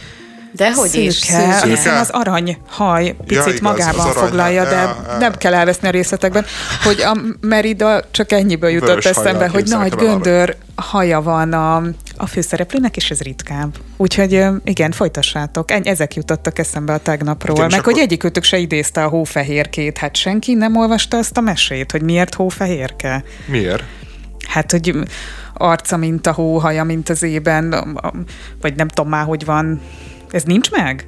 De nekem megvan, ez, így kezdődik ez nem a mese. hangzott igen. el egyszer sem. Fehér Szerintem volt a bőre, mint a hó, Szerintem... piros az arca, mint a vér, és a haja, mint az ébenfa. Ugye ezért nevezték hófehérkének az én nagyamban úgy van, hogy ez elhangzott, de mindegy. A lényeg, hogy ugye tegnapi napon belefolytottam a, a szót a Biancába, amikor elkezdte a, a mondani, hogy Hát, hogy a főszereplő hölgynek a nyilatkozatával volt egy picike probléma, vagy legalábbis én felhúztam a szemöldökömet ezen. Azt nyilatkozta, hogy lehet, hogy ki is vágják az összes herceges jelenetet a filmből. Idézet, ki tudja, ez Hollywood baby. Ebbe egyébként, eh, tehát ennek két olvasata van. Egyrésztről a végtelen tiszteletlenség az eredeti mű felé, ami, ami, ami szerintem belefér. Tehát, hogy oké, okay, művészek szabadsága, miért ne lehetne hófehérkét herceg nélkül csinálni, miért ne lehetne hófehérke nélkül csinálni, miért ne lehetne hét törpe nélkül csinálni. Olyannyira tiszteletlen az eredeti művel, hogy el is mondja, hogy ő tulajdonképpen... Nem 37-ben vagyunk ezt is, meg hogy ő tulajdonképpen rettegett az eredeti mesétől, amit mondjuk egy picikét részben megértek, de essünk is túl rajta, ö, vagy lépjünk is túl rajta. Hát én nem és értem, azon mi, mi lehet az, arról a meséről figyelj, rettegni? Én, én, én emlékszem. Jön egy boszorkány, és mérgezett almákkal letett. Nem, a, van meg, egy... Megfolyt valami Amikor meghal a... Az még 37-ben is egy gyerekmese volt, 1937-ben is egy nem gyerekmese tudod, volt. hogy nem volt még olyan élményed, hogy Grimm meséket meg Andersen szidják, mert egy picit túl van tolva? Nem is az, hogy jön a, jön a néni és odaadja az almát, hanem, hanem tényleg nagyon ijesztőre van maszkírozva, vagy rajzolva az a, az a gonosz királynő, amikor ugye már, már nénivé változik, és az a jelenet, amikor ott a, a sziklánál ott leesik, az tényleg egy ijesztő jelenet. Én sose felejtem el az unokatestvérem gyerekkorunkban sírva zokogott ezen, mert annyira fél tőle. Tehát van ebben igazság. Miért Jancsi és Juliska, az is, ilyen, az is elég beteg, de még a piroska is. De ezekben a régi mesékben... Nem, azt szerintem úgy van megrajzolva, tehát uh, én is féltem tőle tulajdonképpen, de ettől függetlenül nem mondom, hogy ez egy rossz mese, csak arról van szó, hogy lehet, hogy nem Sokszor tudom. Sokszor ijesztő, mint a Mancskinok a Ózban. Igen. Tehát, igen. De, de szerintem tehát, tehát, tényleg furi dolog egy hófehérke feldolgozás, hófehérke törpék és herceg nélkül, de én ezen túl tudok lépni. Amin viszont nem tudok túllépni, és, és ezért igazán undorító ennek a, hogy hívják, Cegler, vagy uh-huh. nek a nyilatkozata, hogy azt mondja, hogy lehet, hogy ki fogják vágni a herceget, ez Hollywood baby, és, és itt van egy színész, aki a herceget játsza. Van egy színész, akinek ez élete egyik nagy lehetősége, és, és egy ilyen dőjfös, undorító, hát ma, majdnem a P betűs szót mondtam, és, és nem azért nem mondom, mert a nő ne érdemelné meg, hanem... Hanem mert arról nem gondolod, hogy nem csúnya szó. Igen, arról nem gondolom, hogy ne, nem csúnya. Nem de, de, de tehát, hogy, hogy én komolyan mondom, hogy hogyha együtt kéne dolgoznom egy ilyen emberrel egy percig, hát, hát én rosszul lennék a gondolattól. Mert, mert ez, amit ő előad, most mi tényleg hagyjuk az egész hülye hófehérke dolgot, az egész hülye feminizmus, meg vókot, hanem hogy emberileg ezt hogyan lehet De... megcsinálni, hogy, hogyan, hogyan tudsz így figyelj, beszélni valakiről, akivel, akivel együtt, ö, ö, együtt dolgoztál, aki egyébként egy színész ugyanazt a szakmát csinálja, mint te, és, és azt mondod, hogy hát kivágnak téged, ez Hollywood baby, ez annyira, de annyira undorító, és, és ezután érzem azt, hogy ez a nő mindent megérdemel, tehát bármit kap a kommentelőktől, bármilyen bullingot a hülye kijelentései kapcsán, az a helyzet, hogy még akkor se lesz kiegyenlítve a számla. Az a számla, amit ő most állított ki magáról. Hát szerintem ne hagyjuk a vókot meg a feminizmust, ez nem feminizmus, ebben tök igazad van, Orsi, de az, hogy en, e, e, amikor ez a lány ezt mondta, ne csináljunk úgy, mintha nem egy, nem egy ideológiai szekértábornak szeretett volna ezzel üzenni. És igen, nagyon-nagyon sokan ma úgy vannak vele, hogy hogy megpróbálni eltaposni a férfiakat, az jár. Hiszen eddig a nők voltak elnyomva, akkor most jöjjön ez fordítva. Én mélységesen nem értek ezzel egyet, sőt felháborítónak tartom, de ne csináljunk úgy szerintem, mintha ebben nem lett volna egy ideológiai kiszólás, és ezt nem úgy szánta volna ez a hölgy, hogy, hogy, hogy meg ami ki tudja, ki által van belésújkolva, semmivel nem értek egyet, amit mond, csak azzal sem értek egyet, hogy 20 éves lányoknak mindenféle átkokat kívánjunk, András, miközben tök gáz, amit beszél, csak hogy az ilyen olyan bullyingot megérdemel, mire, mire, nem érdemel Figyelj, hogyha a 20 éves lány, ez egy veszélyes figyelj, ha 20 éves lány van elég nagykorú, hogy felvegye a 10 milliárdos csekket a, a játékáért, hogyha van elég nagykorú ahhoz, hogy Akkor azt mondja, hogy, hogy azt mondja a férfi, hogy azt mondja egy férfi, nem azt mondtam, hogy kínozzák, azt mondtam, hogy bántsák kínozni ne kínozzák, de, de, de van elég nagykorú ahhoz, hogy ő, ő kvázi ilyen háborút hirdessen, mert a Biankának teljesen igaza van. Ez férfi gyűlölet, ami ebből, ebből, a szó, ebből a szituációból árad. Hogy itt az van, hogy van egy férfi, egy férfi színész, egy férfi Csak... szereplő, és ki lehet téged húzni, kenszelezni lehet téged, mert te már nem vagy fontos. Elmúlt, elmúlt az az időszak, amikor ti fontosak voltatok, most már mi vagyunk fontosak. De a most nő... olyan, most itt ülsz két emberrel, aki egyetért veled Jó, amúgy a abban dolgokban, és elmondtuk, egy... hogy ez nem feminizmus, ennyit kértünk javításnak. De ez feminizmus, ez, ez a... Ja. András, a feminizmus az pont az lenne, hogy hagyod a nőt olyannak lenni, amilyen lenni akar és annak az is része, ha egy nő például szeretné, hogyha őt ájult állapotában megcsókolná egy herceg, vagy szeretne csak az, a szerelemnek, nem tudom már, hogy nyilatkozott a színésznő, hogy a, a örökké tartó szerelemnek élni, és nem az a vágya, hogy ő felsővezető legyen egy multicégnél Nem abban nem értettünk egyet, hogy ez férfi gyűlölet, és gyakorlatilag elfogadhatatlan, hanem csak abban, amit állítottál András, hogy a férfi gyűlöletnek a kinyilatkoztatása az rendben van, hogyha egy személy elleni gyűlöletet generál. Talán ezt kellene elfelejteni, és a bullying, az alázás szerintem akkor sem megoldás. Le lehet ezt írni, le lehet írni kultúrált formában, hogy nem értünk igazatok ezzel egyet. Van, igazatok van. Szóval ez igazatok nem csak, van. hogy ezekre a mondatokra vigyázzunk, Igen, kérlek. Igazatok én csak tény, tényleg, tényleg dühös voltam.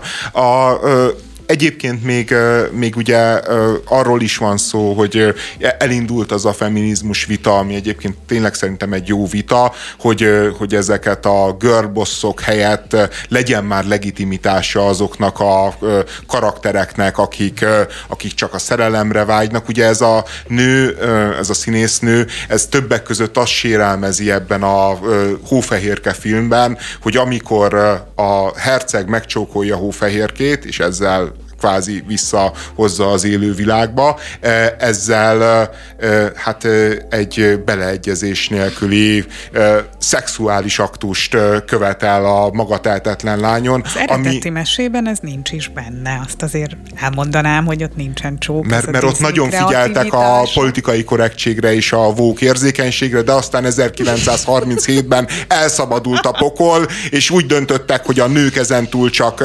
szexuális tárgyak. De de, de tehát, hogy te jó Isten, és er, erre is azt, azt érzi az ember, hogy hogy, hogy, hogy lehet valaki ennyire uh, dogmatikus, ennyire uh, ennyire ne reálisan, ne empatikusan Buta. lássa a világot. Meg ez butaság. Hát.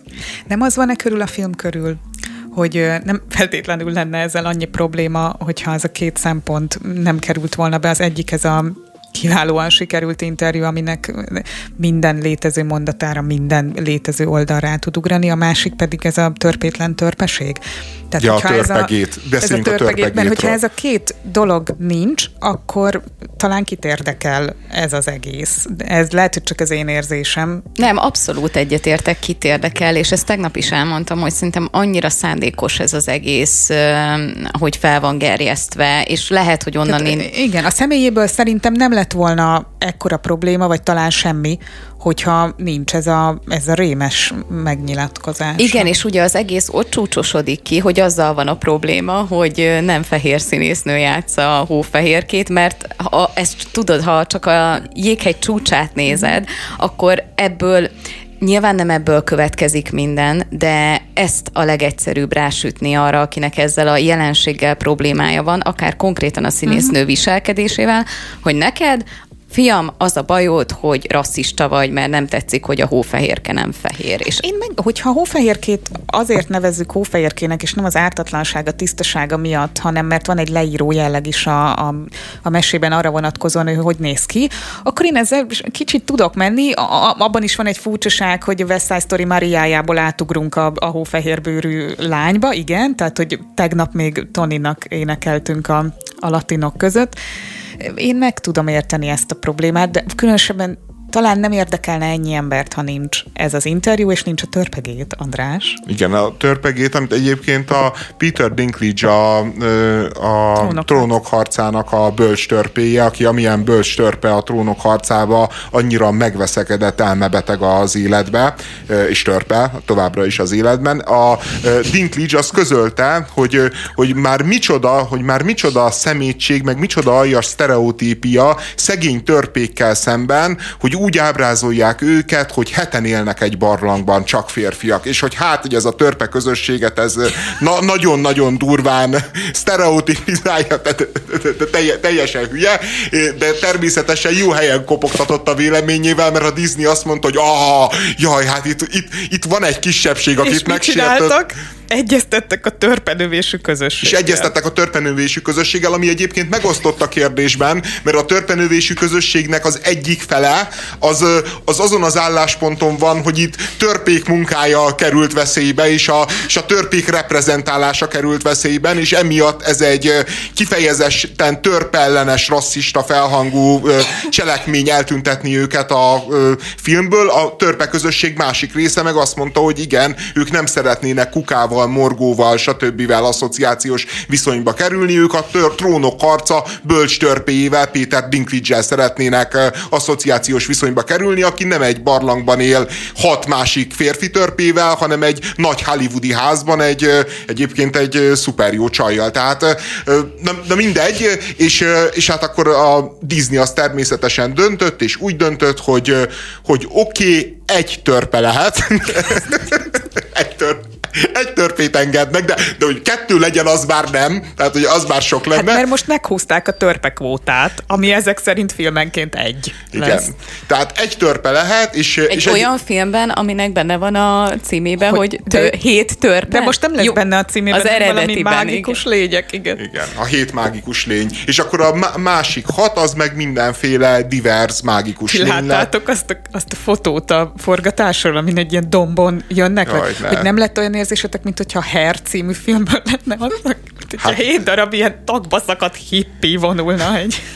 Hát nem a Hair című filmből, ne, nekem inkább valamilyen csehszlovák mesefilm hát jutott eszembe, de, de így most már legalább mindenki kikérheti magának, hogy milyen dolog már az, hogy a feketék heten férfiak együtt élnek, tehát hogy így sikerült Lesz lehet itt mindenki... még az a vonal egyébként ebben a filmben szerintem, hogy Morgó és Szundi között van valami, hiszen annak is Jó, biztos be kell lesznek, le, biztos lesznek leszbikus, mágikus lények, mint ahogy azt már látjuk, hogy fehér, fekete, latin, nem nő, bináris. férfi, már minden, valószínűleg nem bináris is van, csak ezt csak nem... az nem a törpe lesz, hanem valaki más. Ja, és annyira undorító a Disney, amikor kiszivárgott ez a film, ez a kép a forgatásról, képzel, cáfolták, és, és közölték azt mondja a guardian hogy ez ilyen fake news, meg nem tudom, micsoda, aztán idővel elismerték, hogy nem, ja, mégis a forgatásról volt ez a fénykép. Az nem a Fontrap család volt, hanem tényleg hét törpe.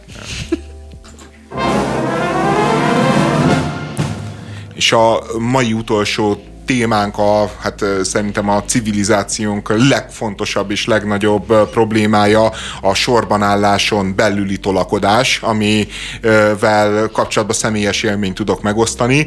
Hétvégén tényleg nagyon meleg volt, nyilván én is hogy mondjam, a kelleténél inger, ingerlékenyebb voltam. Hát ezt nem tudjuk elképzelni. Igen, ne, nehéz elképzelni rólam, de nem vagyok mindig ilyen buthai nyugalommal megáldva, és lementem a CBA-ba, ahol megyek a kasszához, a sorhoz, hosszú sorok állnak, tehát belógnak a polcok közé. De ugye a... nem az önkiszolgálóban fizettél. Nem, ott nincs, no, ott nincs önkiszolgáló. Hál' Istennek tényleg. Ahol, Értjük, miért jársz oda. Igen, és, és a polcok közé nyúlik a sor, de több sor van, mert nyilván több kassa. Én megyek a polcok között, egy nyugdíjas korú bácsi áll a sorban, aztán látom, hogy fogja és kiáll, és átmegy egy másik sorba, gondolom arra számítva, hogy, hogy az rövid rövidebb, mint, a, mint amiben mi állunk. Én beállok a helyére. Őt nézem, ahogy szépen lecsoszog a, a, sor, a sornak a végére, ott kikat, bekukkant a másik polcrendszer mögé, látja szerintem, hogy, hogy az hosszabb sor. Utána hogy elkezd kémlelni, hogy így hova lehet, mert van egy harmadik kassa, azt próbálja felmérni, hogy mi van, mi nincs látja, hogy, hogy igazából az volt a jó hely, ahol eredetileg volt, de ahol már én állok. Közben azért csoszogunk előre, tehát így eltelik egy perc, egy kicsit csoszogunk előre, és az öreg jön vissza, és beáll kicsit mellém, de inkább elém, de ilyen párhuzamosan, tehát hogy így az, a két polc közti részt így kb. el is torlaszoljuk, és ott áll. És, és ha megkért volna, hogy, hogy uram, hogy itt álltam, csak elmentem megnézni, nem tudom én visszaengedne. Vagy Nagyon valami... komoly stratégiai játékot játszottam igen, a polcok között. Igen, én akkor beengedtem volna, de így elkezdett sunyítani, és így, és így ment, és így láttam, hogy amikor így mozdul az előttem levő kis csaj, akkor ő is így próbál mozdulni, hogy ott majd beslisszoljon a, a kettőnk közti résbe. Én, me, én meg hát azért résem voltam, és rátapadtam a csajra, és mint hát így a 80-as években fiatal koromban a diszkóba, ott mentem így így közel hozzá, és, és, és Ennyit nem ért volna szerintem az a pozíció. Na, na, na mindegy, és aztán oda, odaértünk, és, és így, így arra, arra szóltunk, nem tudom én, tudom én, egy 5-6 métert, és aztán odaértünk, hogy már pakolni kellett volna. És akkor és, És ak- akkor ö, ö, én szépen így emelem a kosaramat, hogy elkezdek pakolni, ő meg így nagyon gyorsan ott elkezdi dobálni a cuccait. Én meg így mondom neki, hogy elnézést, uram, hogy ö, ö, én, jövök a sorba. Erre mondja, hogy nem, nem, nem, én álltam ö,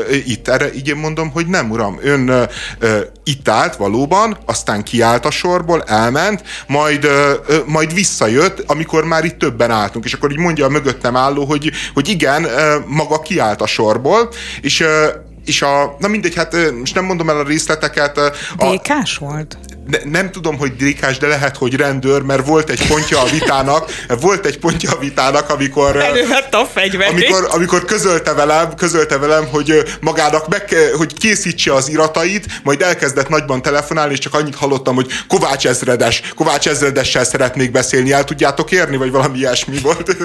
De akkor már röhögtem, mert meg, le, le, meg le, mindegy, megfenyegetett azzal, hogy imádkozzak meg. Tehát, tehát ilyen... És megjöttek a kutyák, akkor akik rózsabimbóra ugranak. Ilyen, ilyen du, egy, egyébként durva konfliktus lett így a fehérvári piac mértékéhez képest ebből, ebből a dologból. Több, tek? Ne, ne, ne, végül is nem Ez jöttek ki a rendőrök, nem? tehát hiába, hiába hívta őket. A legviccesebb egyébként a vége volt, olyan aranyos volt, hogy így én még pakolgattam, meg vásároltam egy máshol zöldséget, és ő ott állt és így telefonálgatott, és amikor így mentem kifelé, akkor így rám csatlakozott, és így elkezdett velem üvöltözni, és itt jött egy öreg néni járókerettel, és így rászólt, hogy, hogy hagyja már abba, maga tolakodott erre, így szegény öreg asszonyra is, ne, is neki ment. Mit szól bele maga, nyanya? Anya, vagy nem tudom, ilyen, ilyen na, komoly küzdelem volt, és, és, én, és én egyébként sokat gondolkodtam utána, mert, mert van bennem némi lelkiismeret furdalás azért, hogy, hogy, hogy helyesen, nem helyesen tettem.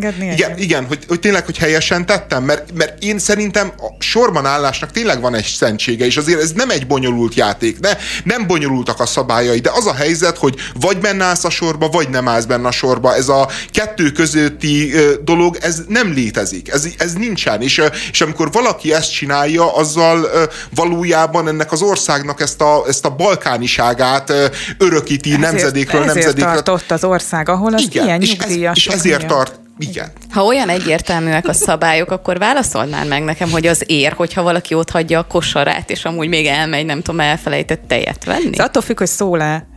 Nálam azért szokott ilyen lenni, és mondta, hogy ne haragudj, elszállhatok, mert és persze, hát és ott állunk a sorban, még rugdosom is neki a kosarat. De szerintem persze. itt is ez, ez lett volna a, a probléma megoldása. Egyébként te is De szól? nem akarta ott hagyni a kosarát, hiszen nem, nem, nem, ő nem, nem, a helyet. Nem, a kommunikációról beszélek. Tehát te is mondhattad volna előbb, amikor láttad, hogy tolakszik. Amúgy lehet, hogy ez egy picit kisebb feszültséget keltett volna, vagy pedig pont, hogy nem, és egész sorbanállás alatt élvezhetted volna a gyalázásodat. Nem tudom de alapvetően, tehát én is azt gondolom, teljesen egyetértek veled, hogy oda visszaáll, és azt mondja, vagy teljesen mindegy, még hogyha csak ki se állt a sorból, valaki azt mondja neked, hogy figyelj, tök öreg vagyok, nem bírom kivárni ezt a sort, vagy fáradt, teljesen mindegy. Én mindenkit előre engedek, mert nincs pofám azt mondani, hogy de, akkor is takarodjál ja, be a sort. Kér, az más. Az de más. pont ezt mondom, hogy, hogy, hogy valószínűleg ez volt a probléma, meg hát talán annyi, hogy tényleg lehet, hogy ha nem akkor szólsz nekem, oda dobálta a cuccát, hanem amikor szembesültél azzal, hogy ő valószínűleg be fog állni eléd,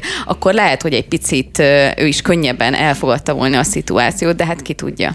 Ja, igen, igen le, egyébként az lehet, hogy hiba volt, igen, nem szólni, csak én egész egyszerűen tényleg kíváncsi voltam, hogy a pofátlanságnak... De szerintem pontosan milyen, jól tudtad, amikor ott elkezdett veled, veled haladni a sorba, pontosan jól de tudtad, nem, hogy ő eléd de fogja. De nincs elég gondja valószínűleg így is, vagy nem szoktatok arra gondolni, mert és sokszor kerülök ilyen helyzetbe, vannak például a sorszám nélküli postára jövők, mindenki áll a sorszámmal, és akkor ő úgy gondolja, hogy oda megy az ablakhoz. Bár ti nem jártok postára, ugye ez csak De az járok, én perverzióm. Neked nem szokott ilyen Nem, soha nem látok ilyet. Hogy én annyira nem, tehát én mindig arra gondolok. De az valószínűleg véletlen történik. Nem, az nem az. Én volt már olyan, hogy beálltam egy sorba úgy, hogy nem, nem találtam is. meg a végét, és annyira kínos voltam, amikor rájöttem, hogy nem álltam ki. Jó, de akkor látom, hogy nézi a számokat, és akkor felszabadul egy ablak, és oda megy, hogy én csak azt szeretném szeretném elintézni nagyon gyorsan. Tényleg? Hogy, hát ilyen van, de ilyen... Ilyet soha nem láttam még, komolyan is, még én sokat járok postára. Ja, szokott, de mindegy, csak hogy boltban is én, hogy én arra szoktam gondolni, hogy egyrészt idős, és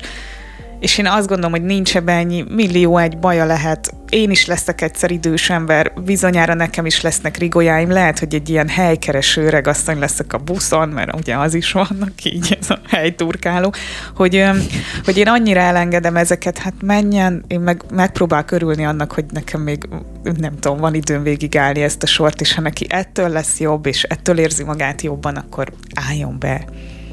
Ja. Én egyébként a, szerintem a kosárot hagyás az szürke zóna, mint ahogy hogy például az sokan vitatják, hogy amikor mondjuk család megy vásárolni, tudod, és így párhuzamosan beállnak egyszerre két sorba, hogy az mennyire korrekte. Én azt gondolom, hogy a, a kosár sorban hagyás az abszolút szürke zóna, a, a, az, hogyha család megy két sorba, az viszont legitim. Tehát, hogyha többen vannak, nyilván akkor több zsetonnal tudnak játszani, tehát, hogy ez szerintem Szerintem is.